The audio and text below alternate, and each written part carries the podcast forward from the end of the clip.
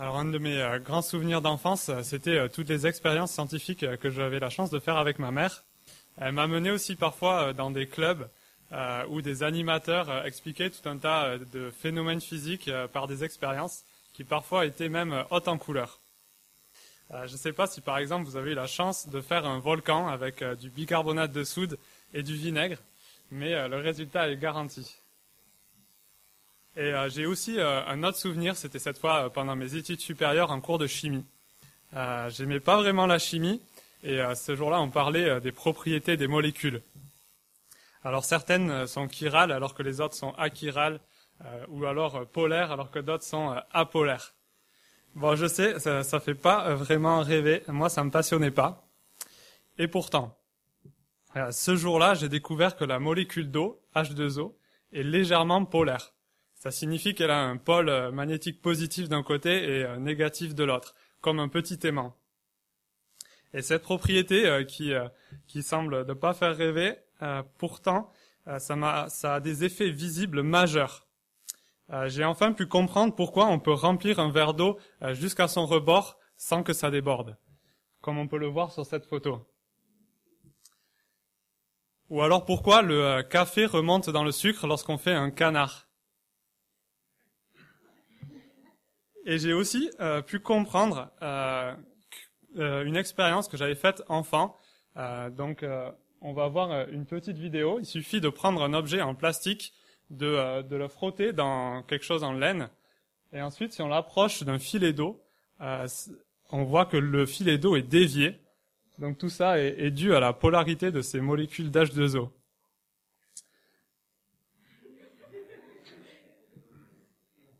Je vous aurais euh, jamais parlé de, euh, de- des propriétés des molécules ce matin. Euh, c'est pas c'est pas vraiment dans la Bible. Euh, mais si je le fais, c'est parce que ouais, j'ai, été passionné par toutes ces images et ces effets concrets de ces propriétés. Et c'est là le, le- le point commun avec les psaumes en général et avec ce psaume. C'est ce que je pense qu'on, aime tous dans les psaumes, c'est leurs images, leur vitalité. Euh, et euh, ils ne sont pas juste imagés, ce sont aussi euh, des chants. Ça veut dire qu'ils engagent celui qui les chante. Et il nous montre sa propre réaction, pas chimique cette fois, mais sa, sa réponse dans sa situation concrète. Et aujourd'hui, on va avoir un type de réponse bien connu, c'est celui de la louange. C'est ce qu'on c'est ce qu'on vient de faire tous ensemble en, en chantant, ce qu'on fait tous les dimanches matins. Mais c'est plus large que le chant. Euh, on parle, euh, par exemple, dans le langage populaire, de euh, louer les prouesses d'un sportif ou d'un PDG. Et en fait, qu'on le veuille ou non, on loue tous quelque chose ou quelqu'un. On loue ce qu'on admire, ce qu'on désire, ce qu'on aime. Alors, regardez ça avec moi dans le texte, au verset 2, juste après le titre. Nous lisons Nous te louons, ô Dieu, nous te louons. Ton nom est dans nos bouches, nous proclamons tes merveilles. Le nous ici, euh, c'est le peuple de Dieu, réuni pour euh, louer ensemble. On a la répétition euh, sur le mot louange parce que c'est pour insister sur ce qui va se passer dans ce texte. Et puis regardez le contenu de cette louange. Nous proclamons tes merveilles. Littéralement, ce sont les actes merveilleux de Dieu que le peuple proclame. Ces actes merveilleux dans la Bible, ce sont ces actes dans sa création et dans le salut, dans le rachat de son peuple. Et on voit qu'en faisant cela, euh, le peuple de, euh, le peuple a le nom de Dieu dans sa bouche. En fait, une meilleure traduction serait euh, ton nom est proche. Donc Dieu, lorsque le peuple le chante et lorsque le peuple se rappelle ses actes merveilleux, Dieu est proche d'eux. Il apparaît donc important de nous aussi inclure ces actes merveilleux dans notre louange. C'est selon ce texte un moyen efficace pour connaître une réelle proximité avec Dieu. Si on néglige cela dans notre culte personnel ou alors euh, dans nos euh, rassemblements publics, il y a de fortes chances que malgré les apparences, on soit en fait euh, loin de Dieu.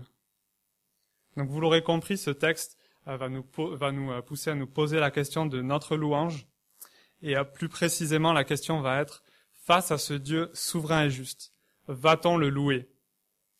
Parce qu'en effet, la majeure partie de ce psaume, des versets 9 à, euh, des 3 à 9, pardon, nous dresse un portrait d'un Dieu juste et souverain. Et ça répond à la question pourquoi louer Dieu? Et puis on terminera par se poser la question de la réponse à apporter à ce portrait, avec les versets 10 et 11. Donc si vous voulez bien, on va commencer avec le portrait de Dieu. Et c'est Dieu qui commence par se présenter lui-même au verset 3. Au moment que j'aurai fixé, je jugerai avec droiture. La terre tremble avec tout ce qui l'habite, mais moi, j'affermis ses piliers. Le premier élément qu'on voit là, c'est que euh, Dieu est souverain sur le temps. Euh, c'est lui qui va fixer le tempo. Euh, contrairement à nous qui avons nos, agendas pour, régler notre emploi du temps, mais pourtant on est soumis à tous les aléas que l'on ne maîtrise pas, Dieu, lui, est souverain sur le temps. Il décide quand il va agir. Et on voit aussi euh, qu'il est patient, qu'il ne va pas euh, juger de suite. Mais la maîtrise du temps sans justice serait du fatalisme. On voit que Dieu n'est pas seulement souverain sur le temps, il juge avec droiture. Tout ce que fait, tout ce que Dieu fait est juste. On verra ça plus en détail dans la suite.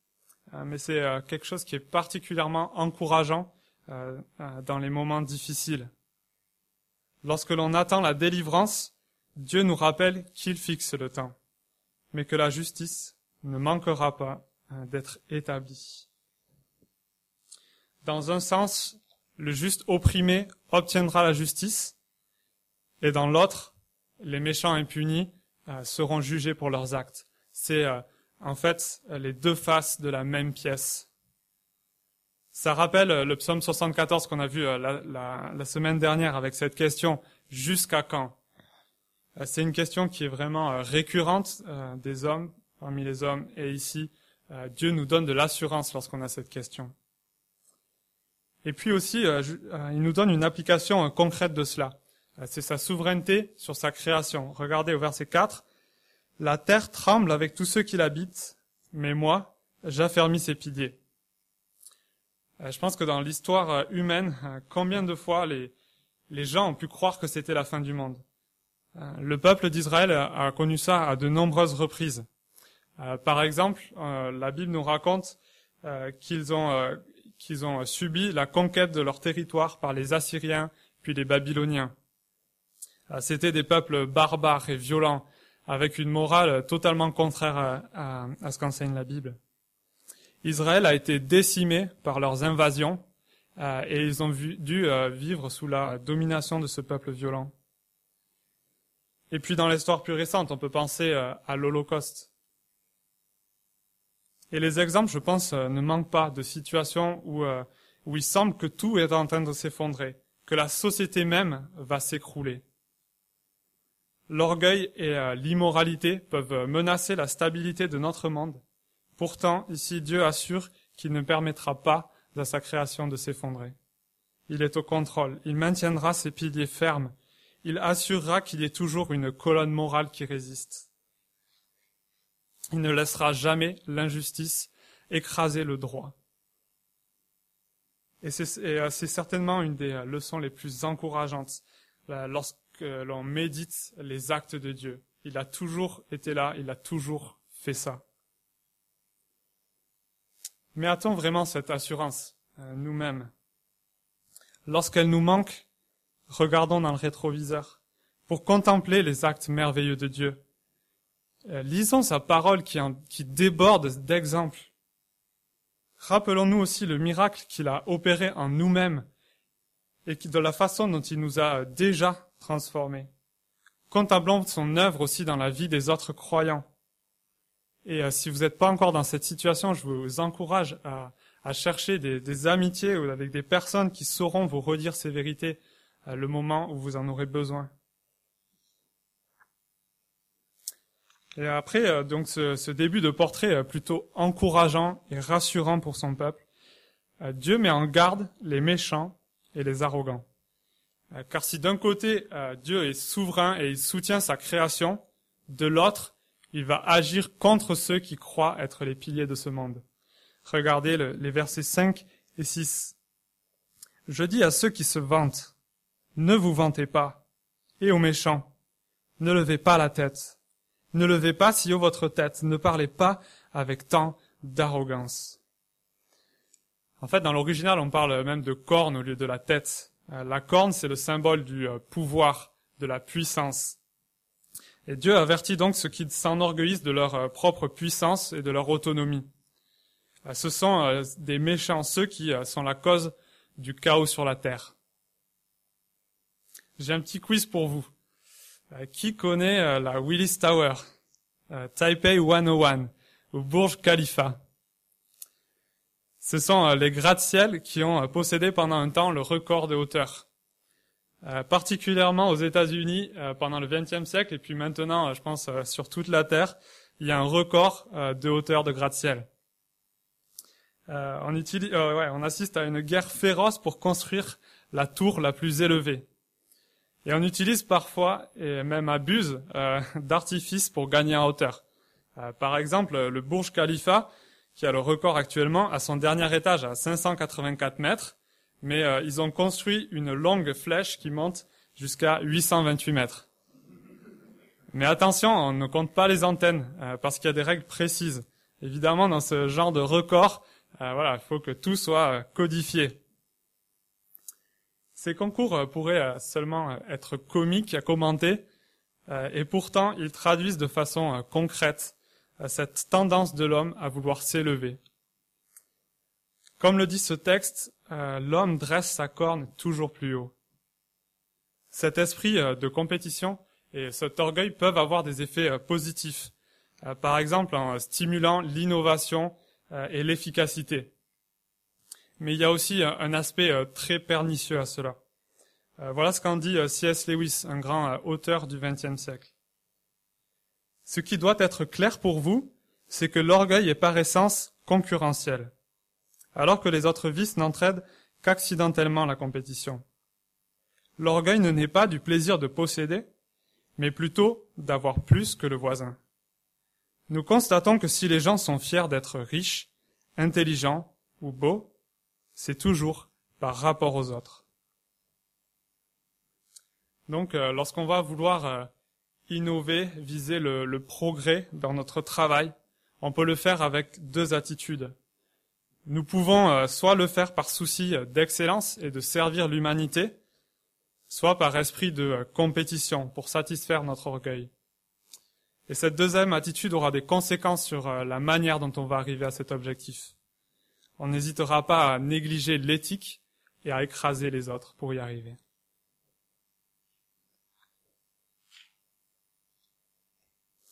Mais encore plus grave, on voit dans ce texte que ce n'est pas juste une lutte de puissance entre hommes. On voit aussi euh, que les arrogants et, les méchants lèvent leur tête si haut. Autrement dit, c'est aussi euh, le ciel et Dieu euh, qu'ils défient. Ça rappelle un épisode de la Bible qui se trouve dans la Genèse. C'est l'épisode de la tour de Babel. Peut-être que même si vous n'êtes pas chrétien, vous avez entendu ce nom. Et donc Genèse 11, verset 4 nous donne les motivations qui ont poussé euh, les hommes à construire cette tour. Allons, construisons-nous une ville et une tour dont le sommet touche le ciel, et faisons-nous un nom, afin de ne pas être dispersés sur la surface de la terre. Donc on voit le but de cette tour, c'est de se faire un nom. Mais si on y réfléchit, euh, n'est-ce pas souvent aussi notre motivation c'est le désir de se faire un nom? Euh, certains euh, l'assument très clairement comme des sportifs. Euh, pour ceux qui suivent le Tour de France, écouté une interview de Warren Barguil. Pour ceux qui ne le connaissent pas, il est devenu un héros national en gagnant une étape le 14 juillet. On parle même de la Wawamania. Et en plus, il a le maillot à poids, sans doute le maillot le plus apprécié sur le tour.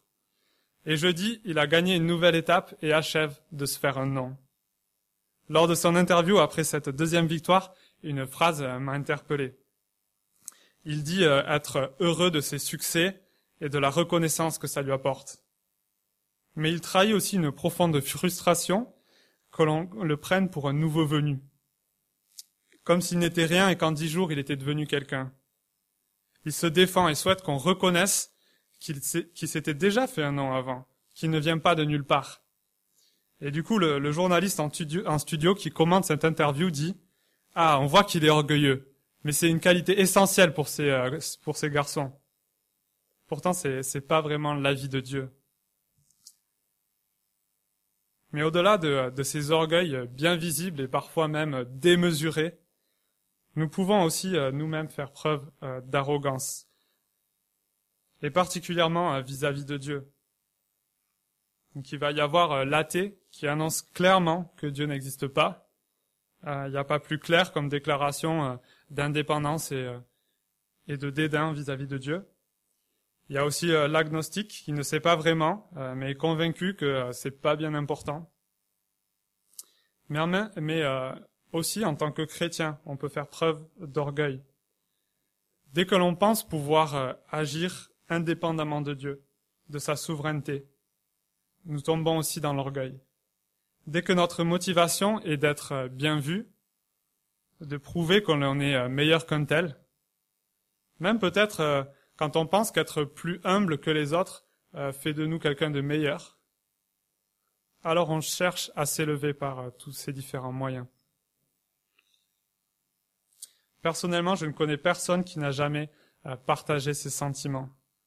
C'est commun à tous les hommes et à toutes les femmes, même les plus grands, les plus altruistes. Parfois, on va arriver à se sacrifier pour les autres, mais il y a toujours des situations où on pensera d'abord à notre propre intérêt. Il est important de le reconnaître, euh, car sinon on va passer à côté d'une euh, partie du message de ce texte. On verra ça juste après. Et maintenant, euh, dans notre texte, la situation s'aggrave. Les mises en garde de Dieu prennent de la forme. On va voir pourquoi il faut prendre en compte ces avertissements. Donc tout d'abord, comme on l'a déjà dit avant, c'est parce que Dieu est souverain. Regardez le verset 7. Ce n'est ni de l'Est, ni de l'Ouest, ni du désert que vient la grandeur. Dieu est souverain sur tous les recoins de la terre, sur toutes les choses qu'il a lui-même créées. Verset 8. En effet, c'est Dieu qui juge. Il abaisse l'un et élève l'autre. On peut croire qu'on va s'élever véritablement euh, par nos actions. Mais finalement, c'est Dieu qui accorde la grandeur. Il est souverain pour le jugement, mais aussi pour le salut. C'est euh, quelque chose de très présent dans la Bible. Euh, par exemple, euh, le Proverbe 3, verset 34 dit Il se moque des moqueurs, mais il fait grâce aux humbles. Ce proverbe est souvent cité dans le Nouveau Testament, car en effet on sait comment il fait grâce aux humbles. C'est par l'Évangile, la bonne nouvelle de Jésus-Christ. Et Jésus-Christ en parle lui-même. Euh, du coup, on va garder un doigt dans euh, Psaume 75 et on va aller lire à la page 678. On va aller voir les paroles de Jésus. Donc c'est Luc chapitre 18, versets 9 à 14. page 678.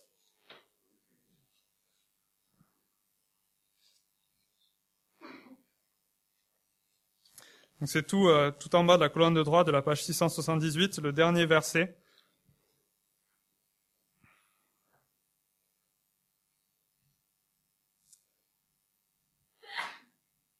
Luc chapitre 18, verset 9.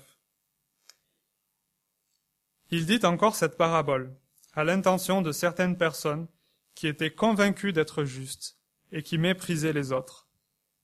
Deux hommes montèrent au temple pour prier. L'un était un pharisien, l'autre un collecteur d'impôts. Le pharisien, debout, faisait cette prière en lui-même. Ô Dieu, je te remercie de ce que je ne suis pas comme les autres hommes, qui sont voleurs, injustes, adultères, ou même comme ce collecteur d'impôts. Je jeûne deux fois par semaine et je donne la dîme de tous mes revenus. Le collecteur d'impôts, lui, se tenait à distance et n'osait même pas lever les yeux au ciel. Mais il se frappait la poitrine en disant, Ô Dieu, aie pitié de moi, qui suis un pécheur. Je vous le dis, Lorsque ce dernier descendit chez lui, il était considéré comme juste, mais pas le pharisien. En effet, toute personne qui s'élève sera abaissée, et celle qui s'abaisse sera élevée.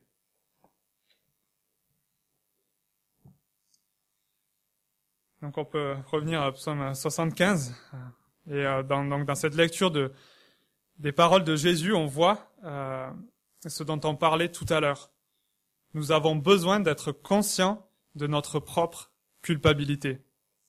Ceux qui étaient convaincus d'être justes seront abaissés. L'évangile opère un, profond renversement. Ceux qui euh, s'élèvent seront abaissés et ceux qui s'abaissent seront élevés. Donc pour gagner, il faut accepter euh, de perdre. Et l'humiliation encore plus grande, c'est de reconnaître notre incapacité à être vraiment humble et notre besoin d'aide pour l'être. On va voir dans la suite comment euh, on peut faire pour être humble et donc être élevé. Mais voyons d'abord le sort final des méchants, des arrogants. Car on l'a vu, Dieu est juste et il jugera au moment qu'il aura fixé. Lisons pour cela le, le verset 9 du psaume 75. Il y a dans la main de l'Éternel une coupe où fermente un vin plein de liqueur mêlée. Il en verse, et tous les méchants de la terre boivent. Il vide la coupe jusqu'à la lie. Euh, donc non, Dieu n'est pas en train d'offrir l'apéro. Euh, ce vin fermenté, euh, plein de liqueur, n'est pas une boisson euh, délicieuse, mais plutôt mortelle. Cette image de la coupe est employée à plusieurs reprises dans la Bible pour parler de la colère de Dieu. C'est donc une image du jugement de Dieu contre les méchants. Pas un ne va éviter ce jugement. Tous les méchants de la terre seront contraints de la boire. C'est la deuxième raison pour laquelle il faut prendre euh, ces avertissements au sérieux. Dieu est à la fois souverain et il sera sévère dans son jugement qui sera inévitable. Revenons maintenant euh, au verset 2. Nous te louons, ô Dieu, nous te louons. Ton nom est dans nos bouches, nous proclamons tes merveilles. Donc on voit euh, là le peuple de Dieu qui est en train de chanter les louanges d'un Dieu sévère qui va juger. Donc ce psaume nous rappelle aussi euh, que le jugement n'est pas un sujet de gêne, mais de louange. Croire que le mal ne restera pas impuni est une bonne nouvelle. Et je pense que personne n'a vraiment de problème avec ça. Peut-être qu'avoir de la peur euh, que ce jugement euh, euh, tombe dessus, mais les gens ont surtout du mal avec la base sur laquelle ce jugement sera prononcé. Et qu'en dit la Bible? Ce texte nous montre déjà que les méchants seront condamnés. Et ces méchants sont décrits au verset 4 et 5, comme on l'a vu. Ils sont arrogants, vantards et orgueilleux. Si nous sommes honnêtes, ces sentiments peuvent être les nôtres dans de nombreuses situations.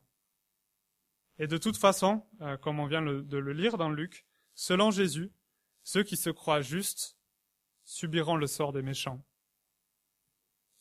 La seule conclusion que nous laisse la Bible, c'est que nous sommes tous parmi les méchants.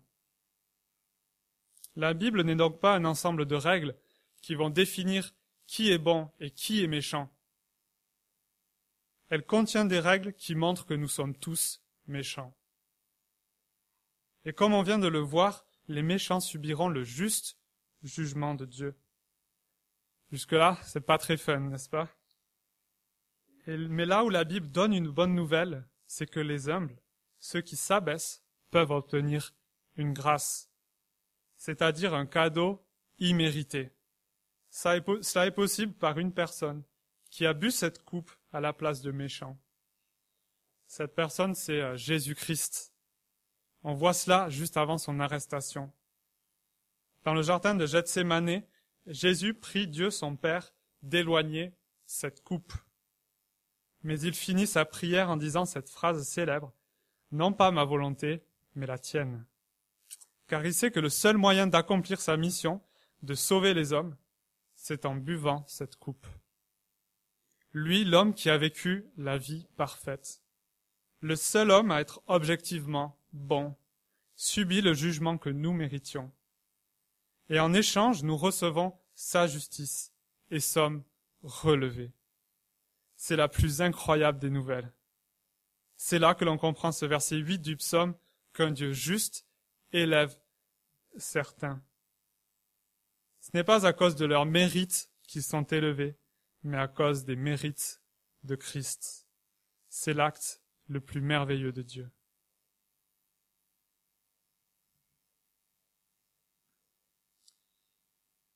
J'espère que vous avez bien eu le temps de contempler ce portrait d'un Dieu juste et souverain. C'est lui qui a tiré les louanges de son peuple.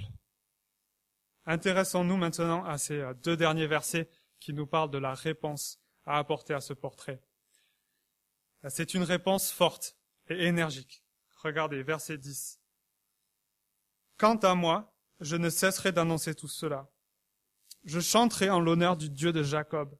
J'abattrai toutes les forces des méchants, mais les forces du juste seront relevées. On voit l'emphase sur le quant à moi. C'est une réponse personnelle, un engagement. Il est clair que ce portrait de Dieu pousse à la louange. Et on va souligner quatre aspects de cette réponse. Premièrement, on voit la confiance en Dieu. La confiance que tout ce qui a été dit est vraiment euh, fidèle. Cette personne croit que ce n'est pas euh, du Photoshop, mais bien une image authentique. Dieu est vraiment souverain et juste, et il tiendra ses promesses. Puis un deuxième aspect euh, très marquant, c'est la proclamation. La personne s'engage personnellement à annoncer ce Dieu, à rappeler ses actes merveilleux, à la fois euh, à soi-même, pour ne pas oublier, mais aussi aux autres membres du peuple de Dieu, et cela euh, comprend le chant. Et bien sûr aussi à tous ceux qui ne connaissent pas encore ce Dieu. Dieu avertit le méchant et annonce son jugement. La personne qui répond devient le, le porte-parole euh, de ce message. C'est une attitude logique, de louange, de joie et de confiance. Car oui, parfois, euh, ce message sera dur à entendre. Pourtant, l'enjeu est colossal. Et la joie de connaître ce Dieu et d'être sauvé par lui est sans égal. Elle ne peut être gardée euh, sur soi. Elle se chante sur tous les toits. Troisièmement, euh, on voit que la personne souhaite participer à cet abaissement des méchants. Cela rappelle le psaume 1 qui commence ainsi. Heureux l'homme qui ne suit pas le conseil des méchants, qui ne s'arrête pas sur la voie des pécheurs et ne s'assied pas en compagnie des moqueurs, mais qui trouve plaisir dans la loi de l'Éternel et la médite jour et nuit. Une réponse logique à ce portrait, c'est, c'est de s'écarter du mal et des méchants. On n'arrivera pas à s'en écarter euh, parfaitement, d'abandonner euh, totalement notre égoïsme, parce qu'on est, euh, on est méchant par nature, comme on l'a vu. Mais on choisit de s'éloigner du mal, d'abandonner notre égoïsme, et on chante les louanges de Dieu, au lieu de se louer soi-même ou de louer les autres. Et ça peut aussi se traduire de façon plus littérale, euh, en agissant pour plus de justice autour de nous, soit en opposition contre ceux qui font le mal, soit en soutien de ceux qui sont écrasés. Et puis, quatrièmement, c'est une volonté de compter sur Dieu plutôt que sur ses propres forces. C'est l'attitude d'humilité qui reconnaît que c'est Dieu qui relève les forces du juste en effet, c'est Dieu qui juge, il abaisse l'un et il élève l'autre. Il nous faut donc euh, penser à notre réponse. Est-elle celle-ci? Et du coup, dans, quel domaine est-on euh, peut-être le plus éloigné de cette réponse? Est-ce que ce qui est le plus difficile, c'est euh, d'avoir confiance en Dieu? Est-ce que ce qui est dur pour nous, c'est l'annonce et le rappel de ces vérités, des actes merveilleux de Dieu? Est-ce que ce qui est dur, c'est la mise en pratique avec le combat contre le mal d'abord en nous et puis aussi autour de nous? Ou alors est-ce dans le fait euh, de compter sur Dieu, Dieu pardon, plutôt que sur nos propres forces? Pour ceux qui seront là, on, va pouvoir euh, s'intéresser à ces quatre questions plus personnellement à PEPS mercredi soir. Donc voilà, je vous encourage à venir si vous voulez poursuivre la réflexion. Pourtant, euh, si notre réponse à ce message, c'est euh, je vais me motiver, je vais plus louer Dieu, alors on a mal compris. Euh, comme on l'a dit, c'est une réponse. Donc par définition, vous n'allez pas obtenir cette réponse sans ce qui la provoque. C'est pas quelque chose de plus à faire déguisé. C'est une réponse produite par une compréhension de qui est Dieu. Et cette compréhension vient avec le rappel, la méditation de ces actes merveilleux de Dieu, de ces actes de création et de salut qui démontrent sa souveraineté et sa justice. Donc pour nous, la question est posée, face à ce Dieu souverain et juste, va-t-on le louer?